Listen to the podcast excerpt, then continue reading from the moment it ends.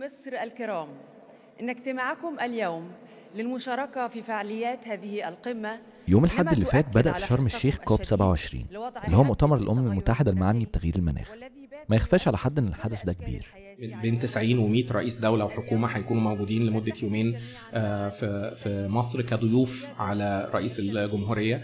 آه، في آه، أكتر من 30 ألف مشارك هيجوا في عز موسم السياحة الشتوي. بقى حياتي جدا بيسبب مشاكل كبيرة. خلى الموضوع يبقى ياخد زخم أكبر كتير يعني. في البداية كانت نقاشات محدودة جوه دائر صغيرة ففي العشر سنين الأخيرة بالظبط بقى حدث آه، مهم ومركزي.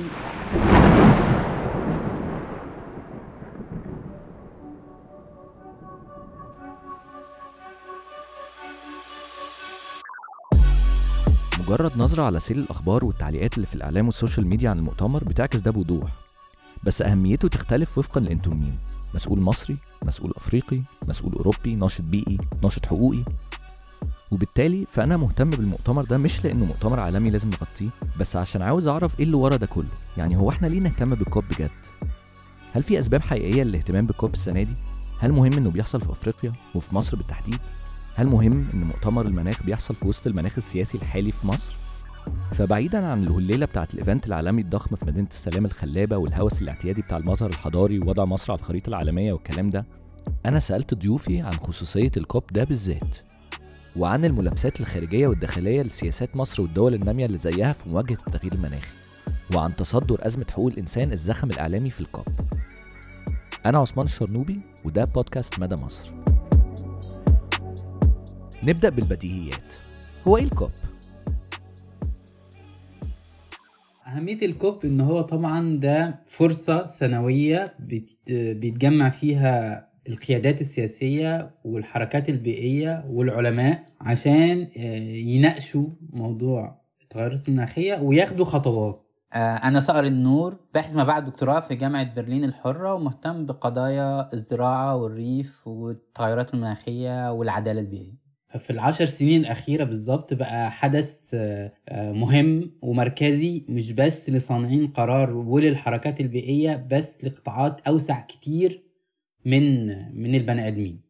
و- وكل سنة كل لقاء بتحصل فيه قرارات جديدة وفي ضغط عشان الحركة البيئية بتضغط عشان قرارات تبقى أكتر جذرية والحكومات الشمال العالمي بتضغط في اتجاهات معينة دول الجنوب بتضغط. ففي في كده زي مكان لصراع الأفكار وعلاقات القوى وبينتج عنه بعض التوائمات آه، اللي مثلا بتخفض من الانبعاثات هنا بتحسن ظروف هنا بتمول مشروعات بيئية هنا.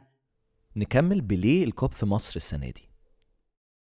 قمة المناخ كل سنة آه، بتنعقد في آه، قارة مختلفة أو منطقة جغرافية مختلفة بالدور آه، المرة دي كان الدور على إفريقيا. already حصلت حصل قبل كده COP في المغرب حصل قبل كده ال COP في جنوب إفريقيا. آه، فعدد الدول فكان لازم تكون دولة جديدة. آم، اللي كان مرشح السنة اللي فاتت أو يعني اللي طلبوا الاستضافة كانوا مصر ورواندا. آه، ومصر من حيث البنية التحتية ومن حيث التسهيلات اللي قدمتها يعني آه، طبعا هي اللي كانت المرشح ال- الأفضل. آه، بس مهم هنا ال- الانتباه إلى إنه ده اختيار الدول الأفريقية. يعني مفيش جهة في الدولة عشان ده كان حسام بهجت. مدير المبادرة المصرية للحقوق الشخصية. النقطة الأخيرة اللي حسام اتكلم عليها مهمة جدا بالنسبة لخصوصية إن الكوب في مصر. وده عشان الحدث شئنا أم أبينا مرتبط بالمناخ السياسي العام. وعشان كده هو قال إن في ناس بتشتكي إن ليه مصر اللي سمعتها في الملف ده وحشة جدا يتعمل فيها الكوب أصلا. هنتكلم عن ده قدام. خلونا نرجع الأول لموضوع الكوب نفسه اللي هو أزمة المناخ. وعلاقتنا إحنا بالأزمة دي. هل مصر زيها زي أي دولة في العالم؟ أنتجت انبعاثات كربونية ساهمت في الاحتباس الحراري والآثار الكارثية اللي أدت للتغيير المناخي؟ وبالتالي لازم تشتغل زي كل الدول على خفض انبعاثاتها للوصول لحد درجة ونص مئوية زيادة في درجة الحرارة على ما نوصل لسنة 2100 يمكن تتفاجئوا لما تعرفوا إن مصر قطعت شوط فعلا في خفض الانبعاثات. مصر من الدول اللي في نطاق تخفيض الانبعاثات بذلت مجهودات ملحوظة ومهمة. أنا عارف إنه ده كلام غير شائع بس هو في الحقيقة إحنا اشتغلنا جدا على موضوع التحول نحو الغاز الطبيعي اللي هو أقل آه، أقل آه، مصادر الغاز الأحفوري انبعا... آه، توليدا أو انتاجا للانبعاثات. فالتحول اللي إحنا عملناه في موضوع السيارات والصناعة وحاجات كتير كان ليه أثر إيجابي على على حجم الانبعاثات بتاعتنا. المجهودات اللي الصقر بيشير إليها بتشمل التحول الملحوظ لإنتاج الكهرباء من الغاز الطبيعي. اللي انبعاثاته أقل بكتير من مواد تانية زي المازوت والديزل كانت بتستخدم بشكل أكبر قبل كده. الكهرباء اللي جاية من الغاز الطبيعي بقت نسبتها دلوقتي أكتر من 99% بعد ما كانت حوالي 74% سنة 2015 في نفس الوقت سعت الحكومة لتحويل العربيات إنها تشتغل بالغاز. وعدد العربيات اتضاعف أربع مرات خلال السنتين اللي فاتوا فاحنا نعتبر بين قوسين تجربة مشت في الاتجاه الشمال العالمي بيركز عليه اللي هو نركز يا جماعة على موضوع تخفيض الانبعاثات مش على التكيف التكيف سمعتوا عنه قبل كده؟ لو ما سمعتوش فده واحد من المبادئ المحورية اللي تخصنا إحنا مصر في الحكاية دي ليه؟ التكيف هو ببساطة اللي بتحتاجه المجتمعات عشان تتعامل مع آثار التغير المناخي. تخيلوا مثلا أرض زراعية ابتدت تعاني من نقص في المية بسبب ارتفاع درجات الحرارة. المزارع هنا هيحتاج يروي بكفاءة عشان يعرف يستخدم كميات أقل من المية من غير ما يضر محصوله. ممكن يلجأ للري بالتنقيط كبديل للري بالغمر مثلا. لكن الري بالتنقيط مكلف ومش كل المزارعين عندهم الموارد المالية اللي تخليهم يقدروا يعملوه بالذات في دول زي مصر اللي حكوماتها ما عندهاش المقدرة المالية إنها تحقق التكيف ده. ده الفرق الأساسي ما بين التكيف والتخفيف إن الأولوية تكون لنمونا إحنا مش لتقليل الانبعاثات. طبعا ال- الجنوب العالمي أو دول أفريقيا قدرتها أقل وبالتالي هي محتاجة دعم من الناس اللي بتنتج آه، الغازات اللي بتسبب ارتفاع درجات حرارة بدرجة أكبر إن هي تدعمها في الاتجاه ده. اللي بيحصل بقى إيه؟ إنه خلال السنوات الماضية كان أغلب الدعم اللي هو بيتم المناقشة حوله في المؤتمرات اللي زي الكوب بيروح ناحية تقليل الانبعاثات. يعني إحنا هندعمكم إن أنتوا تنتجوا طاقة نظيفة إحنا هندعمكم إن أنتوا تبطلوا تستخدموا زي مثلا أشهر مشروع اللي هو مشروع بتاع جنوب أفريقيا إن هي تتخارج من استخدام الفحم وتستخدم طاقات بديلة فإحنا هندعمكم في الاتجاه ده.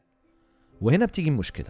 بالنسبة لدول الجنوب اللي كتير منها بيعاني وهيعاني أكتر في المستقبل من التغير المناخي التكيف أهم بالنسبة لها من تقليل الانبعاثات. وده لسبب إن أغلب الانبعاثات الحالية والتاريخية مصدرها دول الشمال اللي بتحاول تمرر مركزية تقليل الانبعاثات على العالم كله شمالا وجنوبا بغض النظر أنت بتلوث الكوكب قد إيه. ما تنسوش إن مصر نسبة انبعاثات الغازات المسببة للاحتباس الحراري فيها تقريبا نص في المية أو صفر وستة من عشرة في المية للدقة. ودي نسبة قليلة جدا خصوصا لما تقسم على عدد السكان الضخم اللي في مصر.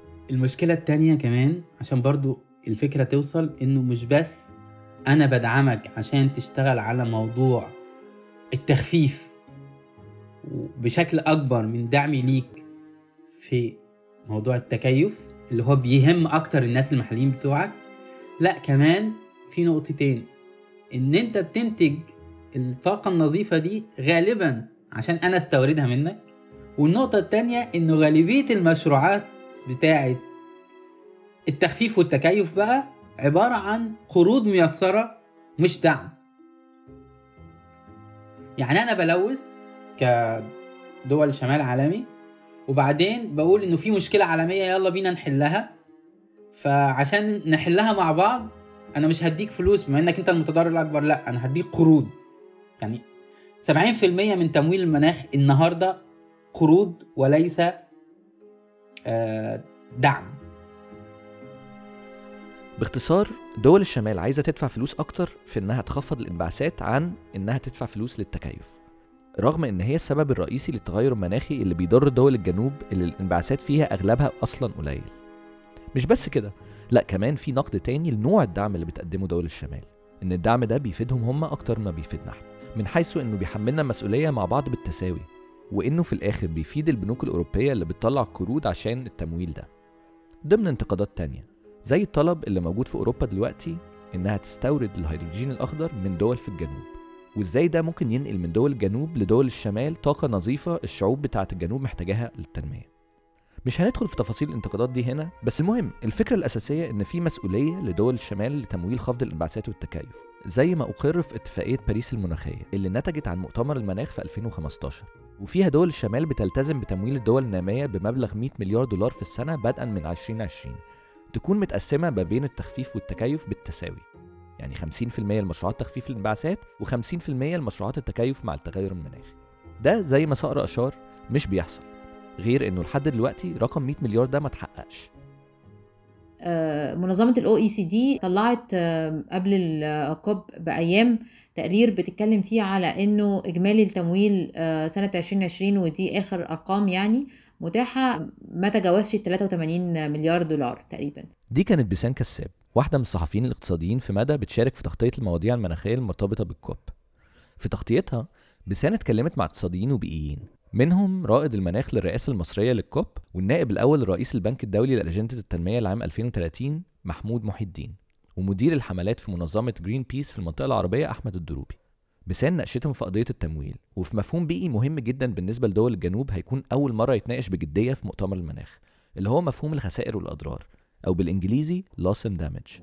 ال loss and damage هو مفهوم أوسع بكتير من مفهوم آه، التمويل المناخي التقليدي اللي هو بينحصر في التكيف والتخفيف. ده يعني مفهوم ضخم آه، اللي هو مواجهة التكاليف والنتائج الاقتصادية وغير اقتصادية كمان من الأحداث المتطرفة من أحداث الطقس المتطرفة زي الأعاصير والفيضانات وال... لا تزال باكستان تعاني من جراء السيول الناجمة عن الأمطار الغزيرة خلال موسم الرياح والذي بدأ مبكرا في منتصف يونيو الماضي ووصف بأنه كارثة مناخية خطيرة.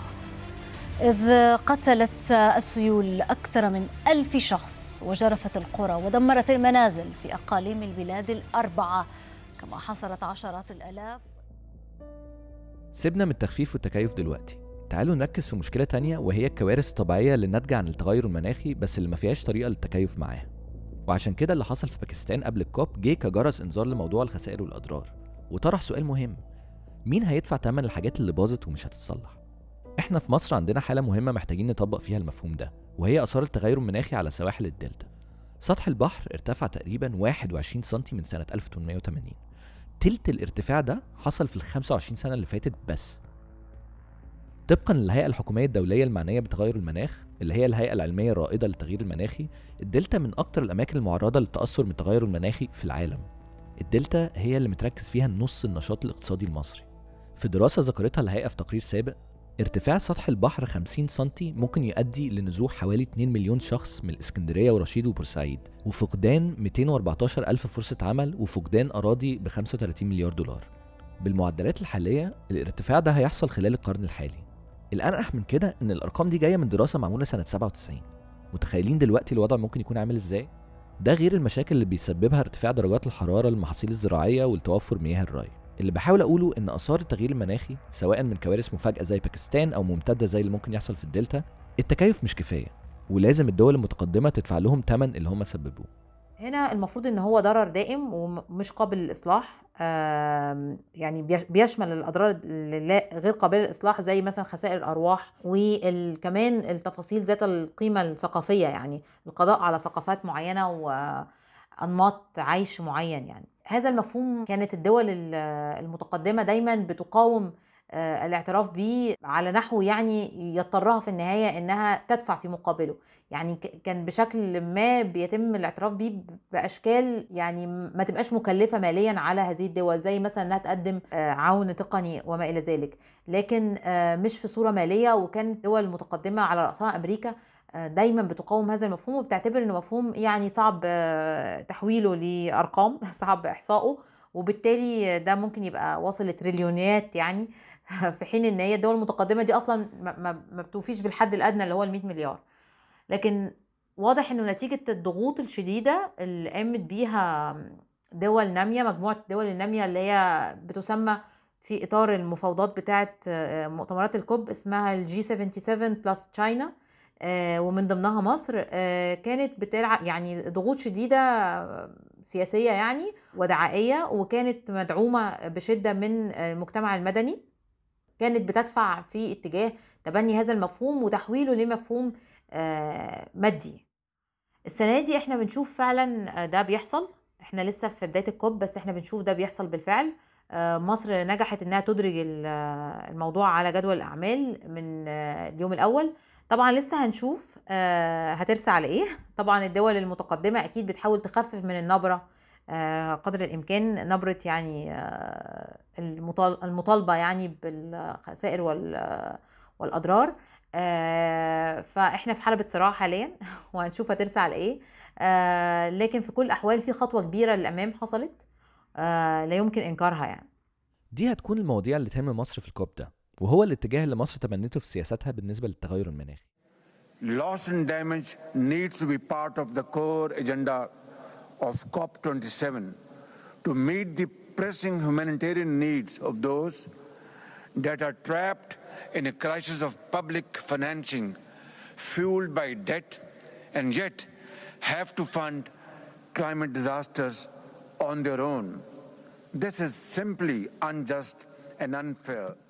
ده كان رئيس وزراء باكستان شهباز شريف بيتكلم في المؤتمر وبيقول إن الدول اللي على جبهات الكوارث البيئية الناتجة عن التغير المناخي لازم تحصل على تمويل اللازم للتكيف وعلى تعويضات لخسائرها. فلو هنتكلم على المناخ موضوع المؤتمر فهي دي أبرز المواضيع اللي هتتناقش في ال COP.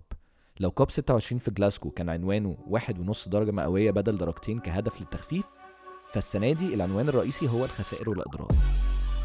ده في شق المناخ لكن السنة دي الكوب في حاجة مختلفة جدا عن مؤتمرات كل سنة. السنة دي ارتبط التغير المناخي بحقوق الإنسان بشكل ما حصلش قبل كده. السنة دي الكوب مكانه في دولة بتوجه لها انتقادات حادة بخصوص ممارساتها ضد حقوق الإنسان من حبس خصومها السياسيين لإسكات الآراء المعارضة ومنع المجتمع المدني من العمل بحرية في المجال العام. المؤتمر كمان جه في وقت حرج جدا. علاء عبد الفتاح اللي ناس كتير بتشوفه أبرز مسجون سياسي في مصر المبرمج والناشط السياسي بعد إضراب عن الطعام زاد عن 200 يوم للاعتراض على حبسه أخد قرار إنه يبطل يشرب مية مع بدء الكوب. وهو القرار اللي بيعرض حياته للخطر إن ده يكون بيحصل في نفس الوقت اللي الأضواء العالمية مسلطة فيه على مصر خلى موضوع حقوق الإنسان هو الحدث الأكبر في المؤتمر. يعني طبعا مدرك إن في أصوات كتير خصوصا أصوات من خارج مصر يعني بتقول إنه آه، عقد قمة المناخ في مصر آه، غلطة. بسبب الوضع المزري لحقوق الإنسان وأزمة حقوق الإنسان اللي البلد موجودة فيها وبالعكس ناس حتى بتطالب بإنه في المستقبل يعني قمة المناخ يكون ليها معايير حقوقية بتشترط بتشترط على الدولة إن هي توفيها قبل ما تستضيف القمة خصوصا السنة الجاية القمة كمان هتبقى في ده حسام بهجت. قابلته في مكتبه في القاهرة قبل الكوب بأيام. أنا مختلف مع الرؤية دي. أنا رأيي إن الكوب لازم يروح لأي بلد المجتمع المدني فيها والناشطين اللي فيها محتاجين يتشافوا آه ومحتاجين يتسمعوا. أنا في الحقيقة شايف إنه آه دي فرصة آه نادرة وكويسة لينا إن عيون العالم تكون على مصر إنه نرجع نفكر الناس بالأزمة اللي إحنا عايشين فيها خصوصا على المستوى الحقوقي. مصر بقالها سنين منسية. في العالم لأنها دولة بتبدو من بره إن هي دولة مستقرة في وسط منطقة غير مستقرة جدا مليانة بالأزمات. فمحدش قوي بينتبه لمصر يعني غير لما يكون في أزمة كبيرة زي إنه سفينة تتحشر في قناة السويس مثلا أو حاجة من هذا القبيل يعني. بس غير كده في مشهد حصل في الكوب وضح صحة رؤية حسام عن الكوب إنه فرصة يبان للعالم وضع حقوق الإنسان في مصر عامل إزاي. لما سناء سيف أخت علاء عبد الفتاح جت من بره عشان تشارك في ال COP وتطالب بالإفراج عن أخوها. اتلم حواليها أكبر جمع للصحفيين حصل في أي event في المؤتمر. لو عديت في شهر أكتوبر مثلا الشهر السابق يعني للقمة لوحده يعني مفيش جورنان كبير في العالم ولا وكالة أنباء ولا آه، محطة ما, ما تناولتش الوضع الحقوقي في مصر والأزمات الحقوقية الموجودة. في حالة من التعبئة على مستوى المجتمع المدني العالمي بما في ذلك حركة المناخ وحركة العدالة البيئية. مش بس حاجات هتحصل في شرم لكن حاجات بدأت بالفعل تحصل أنشطة تضامنية مع حقوق المصريين ومع السجناء السياسيين في جميع دول العالم. آه، حسام أكد لي إنه مش شايف إن في أي تناقض ما بين القضية البيئية وقضية حقوق الإنسان. آه، إحنا منظمة في المبادرة المصرية للحقوق الشخصية مهتمين بحقوق الإنسان ومهتمين بالعدالة البيئية من منظور حقوق الإنسان برضه ومش مؤمنين إن الواحد لازم يختار ما بين إنه يا إما نتكلم في المناخ والقضايا المطروحة على أجندة الكوب يا إما نتكلم على وضع حقوق الإنسان وإزاي إن مصر لا تستحق إنها تبقى دولة مضيفة للكوب. بالعكس إحنا شايفين إن علينا مسؤولية مش بس في فرصة بس علينا واجب إن إحنا نعمل كل اللي نقدر نعمله علشان ندعم الحركة العالمية للعدالة البيئية وعدالة المناخ ونضغط على المشاركين في المؤتمر من حكومات ومن البيزنس إن هم يلتزموا بتعهداتهم وإن هم يرفعوا من جهودهم في مواجهة أزمة المناخ. وفي نفس الوقت نستغل فرصة انعقاد القمة في مصر في إن إحنا نتكلم عن الوضع في مصر واللي بيحصل فيها ونطلب من الناس إنها تدعمنا في محاولاتنا لتغيير الوضع ده. وبالفعل حسام اللي في المؤتمر دلوقتي اتكلم قدام المشاركين في المؤتمر عن أوضاع حقوق الإنسان في مصر. وقال لي إن هو وزملائه اترجوا المجتمع المدني في الخارج إنه ما يضغطش في اتجاه إن المؤتمر ما يتعملش في مصر. صقر النور بالتوازي كان ليه وجهة نظر أكتر ارتباطا بأهمية الكوب لحركة بيئية في مصر. في ناس بتقول إن هو ده غسيل للنظام وللسلطة وإخفاء للقضايا المرتبطة بحقوق الإنسان وأوضاع المعتقلين وما إلى ذلك. وأنا شايف إنه ده مش غلط. بس في نفس الوقت كم الزخم الاجتماعي اللي حصل حوالين قضايا المناخ وكم النقاشات اللي على مستويات مختلفة اللي بتتكلم حوالين موضوع العدالة البيئية موضوع التكيف موضوع التخفيف الأسئلة اللي بتطرح حوالين ده. كم المنظمات القائمة أصلا في مصر اللي كانت تتجاهل مسألة العدالة البيئية أو ما كانتش على جدول أولوياتها وابتدت تتصاعد في جدول الأولويات سواء كانت منظمات حقوقية أو منظمات بحثية أو منظمات إعلامية. وجود الكوب في مصر سمح مثلا إنه إنه باحثين معنيين بالمناخ يطلعوا في التلفزيون الرسمي ويتكلموا. إنه ناس في الشارع تسأل هو إيه التغير المناخي؟ هو ده هيغير علينا زي يعني الحالة دي لو بصينا للشق ده أنا شايف إنها حالة إيجابية وبتفتح المجال العام. بشكل ما. حتى لو كان الهدف الرسمي مش كده. هقفل الحلقة بحاجة قالها حسام في المؤتمر عن التقاطع ما بين العدالة البيئية وحقوق الإنسان. حسام اتكلم عن عمل المجموعات البيئية المستقلة خلال السنتين اللي فاتوا وأكد إن شغلهم دلوقتي بشكل أساسي هو العمل على حملات التوعية والبحث المرتبط بالسياسات. بمعنى إن مفيش بحث ميداني لأنه بقى خطر. مش بس خطر على الباحثين في المنظمات دي لأ الخطر الأكبر على أعضاء المجتمعات المتضررة بيئيا. الناس هتخاف تتكلم مع حد ولو اتكلموا ممكن يتقبض عليهم وده حصل فعلا. ده ما كانش الوضع بعد 2011 لما ناس كتير كان عندها الحرية إنها تمارس العمل العام وتنسق مع بعض في سبيل أمانها البيئي. رغم نداءات أسرة علاء ومئات المجموعات الحقوقية والبيئية المصرية والأجنبية ومواطنين كتير للإفراج عن علاء اللي حاز على الجنسية البريطانية وممكن طبقا للقانون المصري ياخد عفو رئاسي ويترحل على إنجلترا. ورغم طلب رئيس وزراء إنجلترا نفسه ريشي سوناك من الرئيس السيسي مباشرة في المؤتمر إنه يعفو عن علاء المواطن الإنجليزي دلوقتي إلا إنه لحد دلوقتي علاء مسجون. ولمدة ثلاث أيام الدولة ما طلعتش أي معلومات عن حالته الصحية بعد شهور من الإضراب عن الأكل وبعد أيام من الامتناع عن شرب المية. لحد ما أخيرا إدارة السجن بلغت أسرته امبارح إنها تدخلت طبيا وإنهم ما ينفعش يفضلوا واقفين قدام السجن. دي آخر معلومة عرفناها قبل تسجيل الحلقة. ما نعرفش إيه اللي ممكن يحصل لعلاء والسجناء السياسيين التانيين نتيجة الزخم اللي بيحصل ده. ولسه فاضل أسبوع على انتهاء الكوب عشان نعرف الدول اتفقت على إيه بخصوص حزم التمويل للتكيف والخسائر والأضرار. لكن كل دي حاجات جديرة بالمتابعة في الكوب ده. استنوا إطلاقنا لبودكاست جديد اسمه إيه الحوار؟ اللي هنخصصه لمناقشة أهم تطورات المجال العام اللي بنغطيها في مدى. واعملوا subscribe للبودكاست الرئيسي بتاعنا اللي بتسمعوه دلوقتي وشيروا وسيبوا كومنتات واقترحوا علينا موضوعات تحبوا نناقشها في برامجنا. ونشوفكم في الحلقة الجاية.